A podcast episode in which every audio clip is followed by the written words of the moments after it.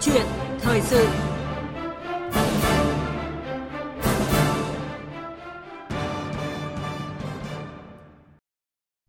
Thưa quý vị và các bạn, trong tuần qua có hai con số thu hút sự quan tâm của dư luận. Đó là vẫn còn có tới hơn 32% người dân phải trả thêm chi phí ngoài quy định mới làm xong giấy chứng nhận quyền sử dụng đất và còn có tới gần 45% doanh nghiệp phải trả chi phí không chính thức. Đây là những con số được đưa ra trong báo cáo chỉ số hiệu quả quản trị và hành chính công cấp tỉnh, gọi tắt là PAPI, năm 2020 và báo cáo chỉ số năng lực cạnh tranh cấp tỉnh của Việt Nam, gọi tắt là PCI năm 2020. Điều mà người dân hiện nay mong muốn là làm sao để không còn những loại chi phí ám ảnh như vậy, để môi trường kinh doanh được thực sự trong sạch. Và đây cũng sẽ là nội dung được bàn luận trong câu chuyện thời sự ngày hôm nay với sự tham gia của luật sư Trương Thanh Đức, giám đốc công ty luật An Vi. Bây giờ xin mời biên tập viên Phương Anh trò chuyện với vị khách mời trong chương trình ngày hôm nay. Vâng, cảm ơn anh Hùng Cường. À, trước hết xin được cảm ơn luật sư Trương Thanh Đức, giám đốc công ty luật An Vi đã tham gia câu chuyện với chúng tôi ngày hôm nay ạ. Vâng, à, xin chào MC và xin chào quý thính giả của Đài Tiếng nói Việt Nam. Dạ vâng. Quý vị thính giả quan tâm tới nội dung mà chúng tôi sẽ bàn luận ngay sau đây thì hãy gọi qua các số điện thoại là 0243 934 1040 và 0243 934 9483 để tương tác và đặt câu hỏi với vị khách mời. À, thưa luật sư Trương Thanh Đức, ông có bình luận gì khi mà cái hiện tượng này Hiện tượng này có tới là 32% người dân phải trả thêm chi phí ngoài quy định thì mới được làm xong các giấy chứng nhận quyền sử dụng đất và có tới gần 45% doanh nghiệp phải trả chi phí không chính thức như chúng tôi vừa nêu trong phần đầu chương trình này. Có thể nói là con số nó đã nói lên tất cả. Dạ.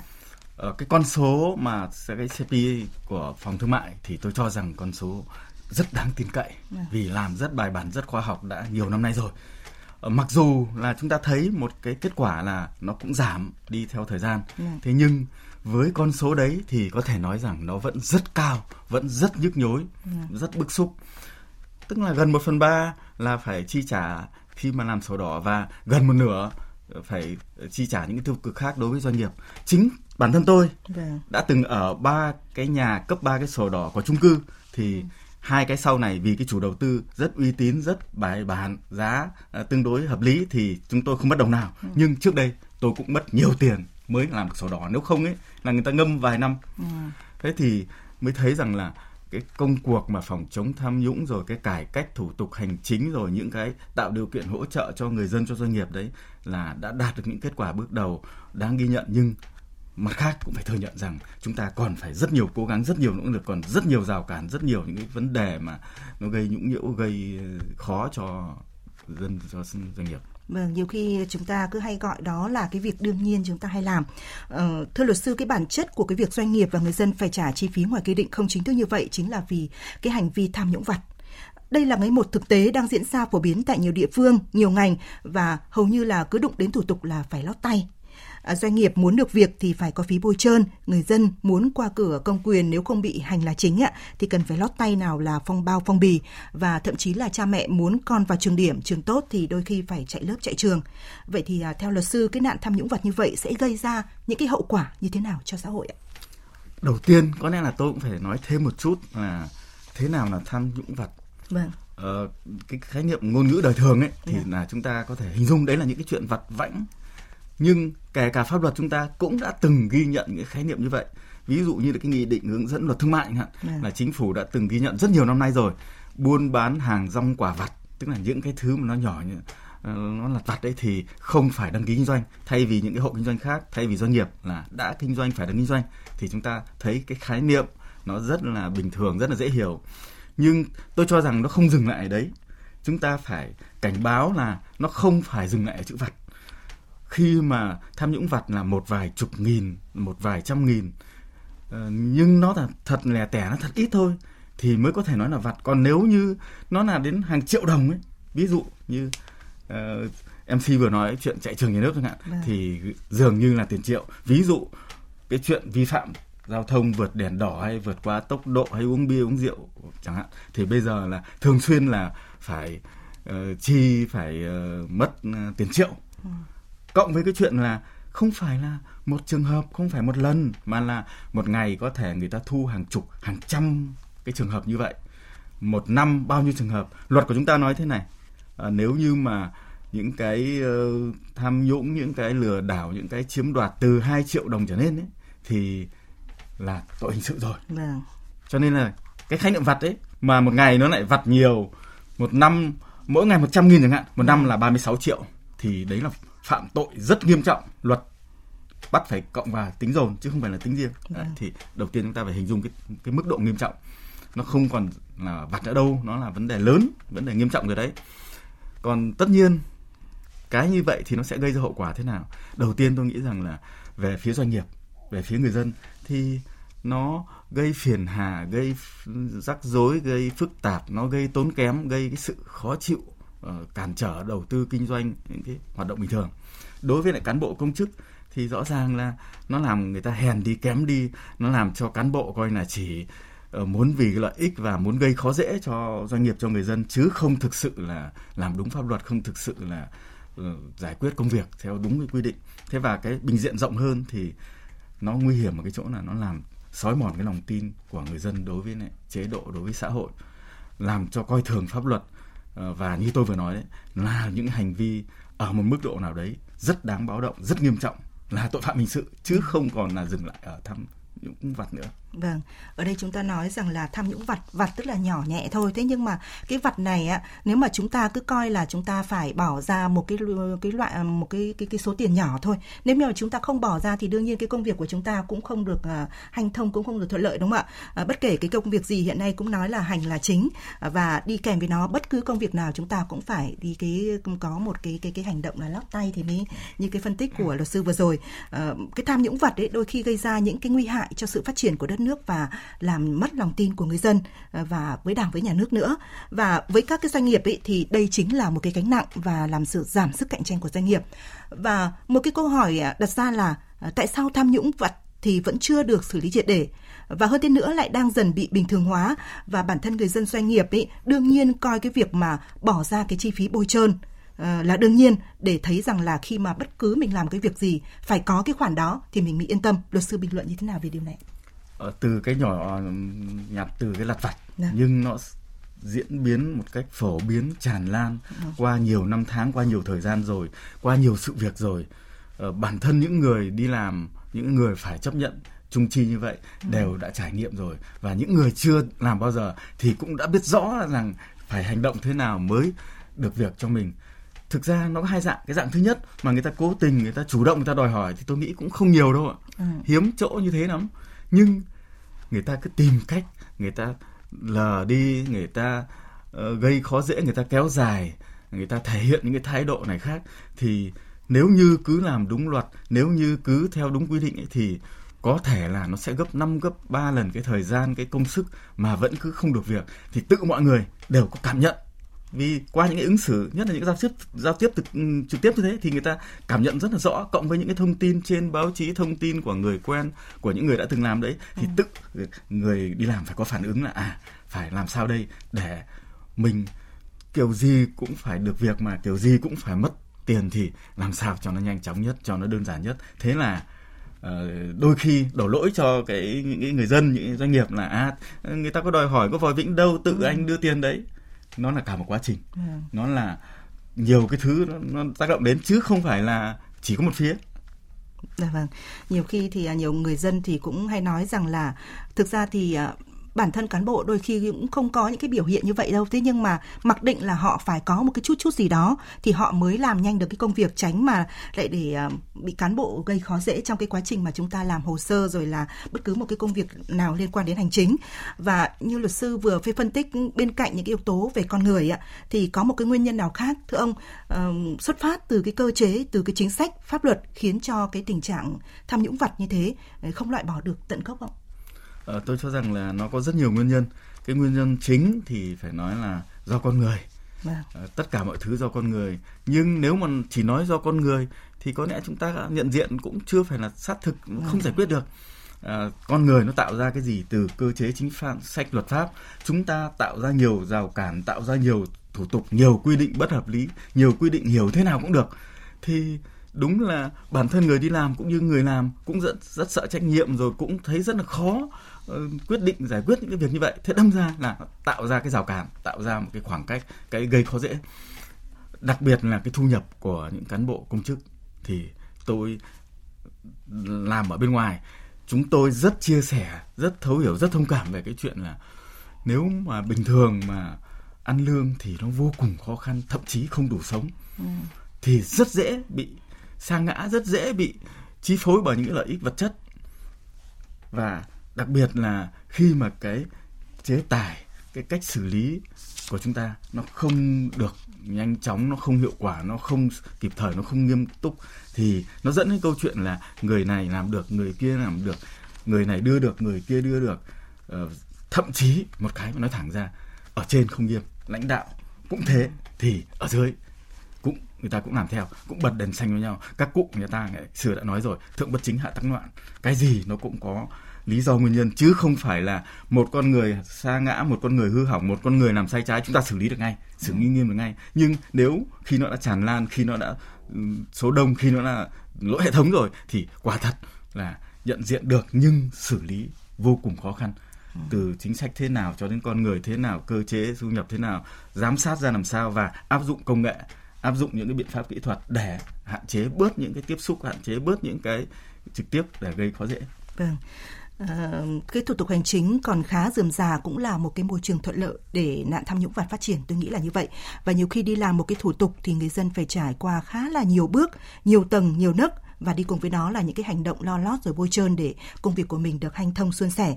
Um, thưa quý vị, thưa các bạn, tham nhũng vật hoành hành cũng là một phần do cái quy định của pháp luật trong nhiều lĩnh vực chưa rõ ràng và chưa đầy đủ. Cán bộ công chức thì có ý định vòi vĩnh sẽ lợi dụng cái khoảng trống của pháp luật để vận dụng cho những ai chịu khó lót tay. Và theo ông Vũ Tiến Lộc, Chủ tịch Phòng Thương mại và Công nghiệp Việt Nam, thì để hạn chế tình trạng nhũng nhiễu đối với doanh nghiệp thì cần minh bạch hóa hệ thống pháp luật, xóa bỏ sự trồng chéo giữa các luật. Quý vị có nghe ý kiến này ạ phải đơn giản hóa cái thủ tục hành chính và xóa bỏ được cái cơ chế xin cho. Vì chừng nào còn cơ chế xin cho thì còn có dư địa cho tham nhũng và tham nhũng vật. Thực hiện điện tử hóa cái phương thức giao dịch hành chính giữa người dân, doanh nghiệp và các cơ quan công quyền. Và đây sẽ là một cái phương thức rất là quan trọng để có thể ngăn ngừa và đẩy lùi cái tham nhũng và tham nhũng vật. Chúng tôi đề nghị là đẩy mạnh xã hội hóa dịch vụ công. Hiện nay trong lĩnh vực dịch vụ công cũng có tham nhũng và tham nhũng vật. Nếu mà các cơ quan nhà nước thực hiện thì thường dễ phát sinh chứ còn nếu mà xã hội hóa để cho doanh nghiệp và người dân làm thì sẽ không còn cái tham nhũng Vâng, ở đây ông Vũ ờ, Tiến Lộc có nói về cái cơ chế xin cho rồi cái dịch vụ công nơi mà có những cái tình trạng tham nhũng vặt dễ dàng xảy ra. Vậy thì ờ, thưa luật sư Trương Thanh Đức, ông nghĩ sao về những cái giải pháp để mà ngăn chặn tham nhũng vặt như là ông Vũ Tiến Lộc, Chủ tịch Phòng Thương mại và Công nghiệp Việt Nam vừa mới đề cập đấy ạ? Ờ, tôi cũng phải nói thêm thế này, Đã. Dạ. tức là đã cơ chế xin cho đã là dịch vụ công thì nó rất dễ đến cái nguy cơ cái tình trạng tham nhũng và thực tế như vậy nhưng cái điều nguy hiểm là khi mà nó đã nằm trong một cái chung như thế nó đã bị gọi là lan tràn như vậy thì nó không dừng lại ở dịch vụ công đâu ạ. Rất nhiều cái dịch vụ tư cũng có cái hiện tượng tham nhũng vặt như vậy. Thế thì chúng ta phải nhận diện à, chúng ta nhận diện được rồi nhưng cái khó là chúng ta phải bắt tay vào như thế nào thì đầu tiên tôi nghĩ rằng là phải vấn đề là giải pháp đấy uh, bỏ bớt hạn chế cải cách để hạn chế cái chuyện là xin cho. Ừ. những cái quy định mập mờ cái không rõ ràng chúng tôi là luật sư chuyên nghiệp suốt ngày là đọc văn bản nghiên cứu thậm chí còn đóng góp xây dựng pháp luật thế nhưng rất nhiều cái bản thân chúng tôi đi làm thủ tục gần đây tôi làm một số thủ tục hành chính yeah. Ừ. quả thật là mình cũng không biết phải viết thế nào phải làm thế nào cho nó ừ. đúng là phải đi lại và buộc phải nghĩ đến câu chuyện là làm thế nào để được việc của mình nhất là những cái việc mà nó cấp bách nó nó liên quan đến uh, tiền bạc đến thời hạn đến trách nhiệm ừ. còn uh, để một trong cái hạn chế như ông Vũ Tiến Lộc nói hoàn toàn đúng. Đấy là giảm bớt cái sự tương tác cái sự gây khó dễ cái sự vòi vĩnh. Khi mà phải giao tiếp trực tiếp thì bằng cái ứng dụng công nghệ ứng dụng tin học nó hiệu quả vô cùng nó tác dụng vô cùng.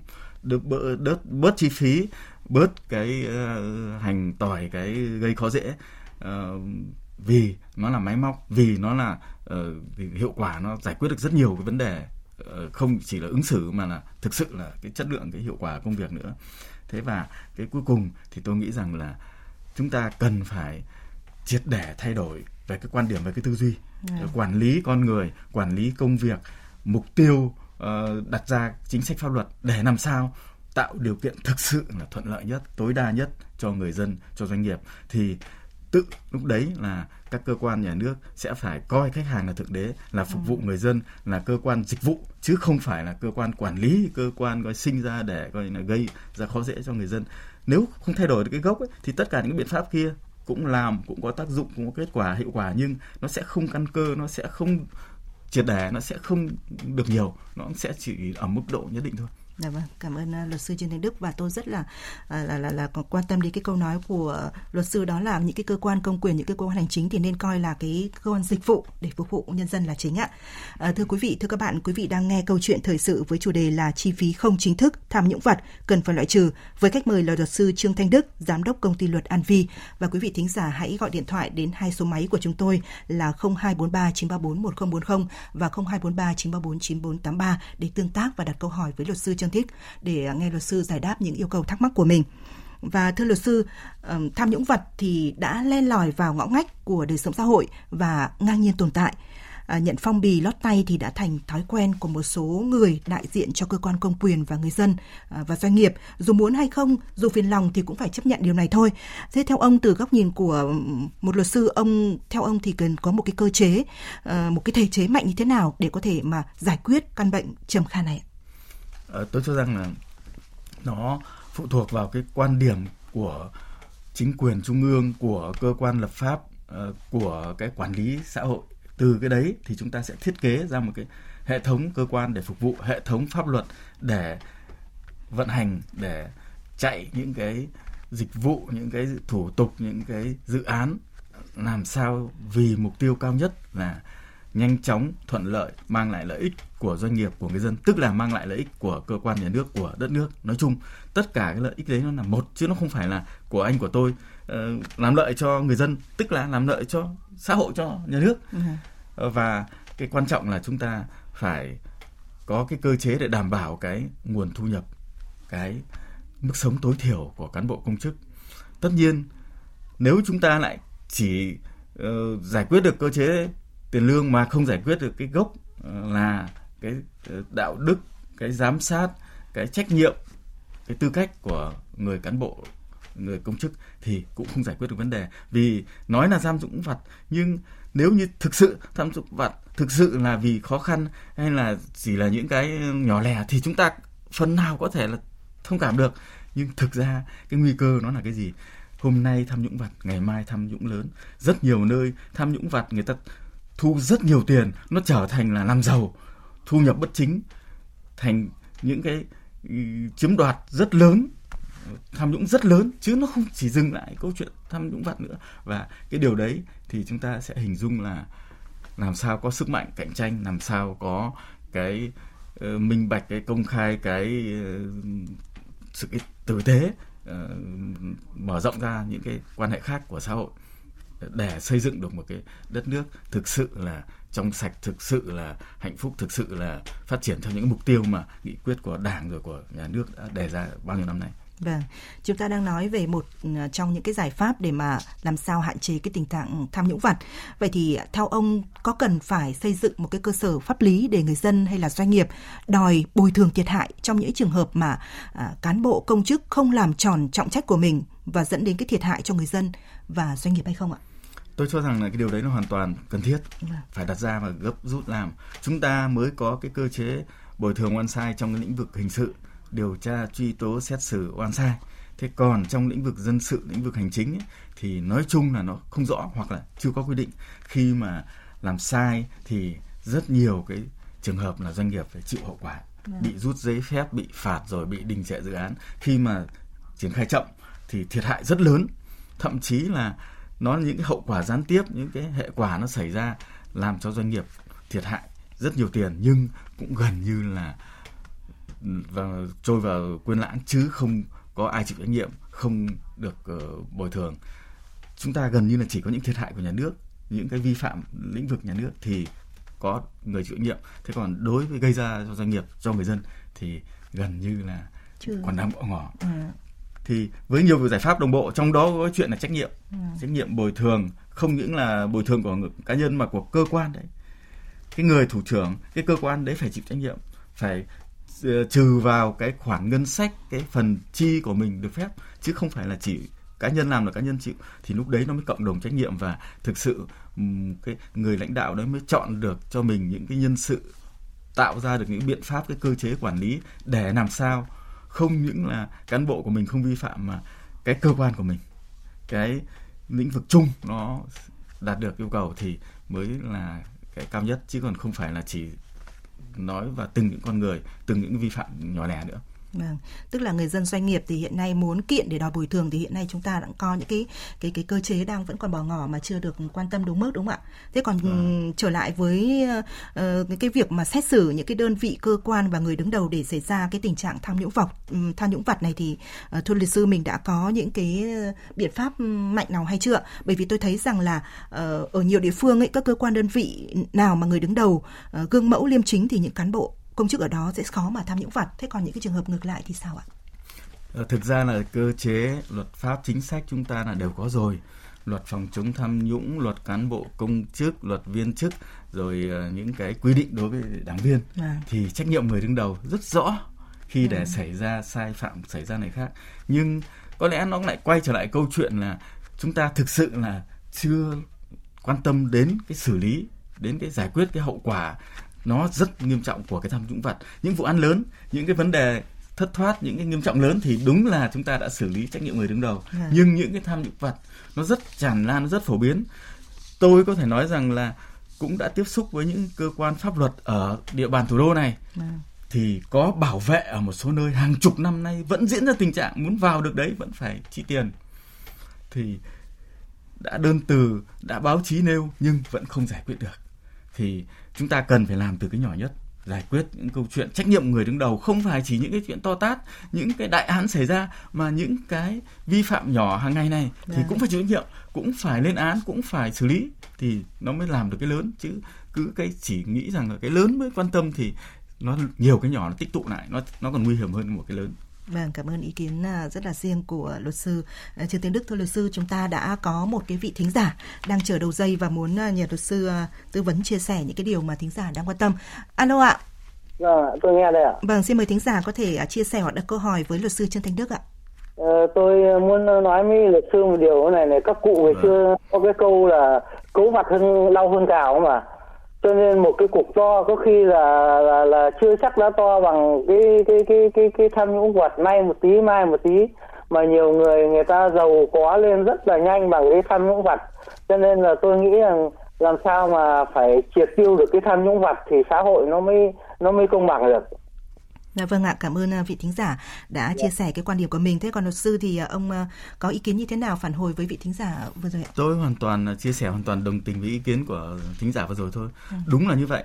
Uh, nhiều giọt nước thì tạo nên biển cả, nhiều hạt cát thì tạo nên sa mạc. Chứ chúng ta cứ ừ, bảo rằng là phải đi tìm cái lớn vi phạm lớn, cái ờ, giải quyết những vấn đề lớn tất cả mọi thứ trên đời này đều đi từ cái nhỏ nhất. À. Những năm qua ấy, thì có thể nói rằng là cái công cuộc phòng chống tham nhũng hay là cải cách thủ tục hành chính thì chúng ta thấy rằng đều đi từ những cái rất nhỏ, những cái rất cụ thể, rất chi tiết.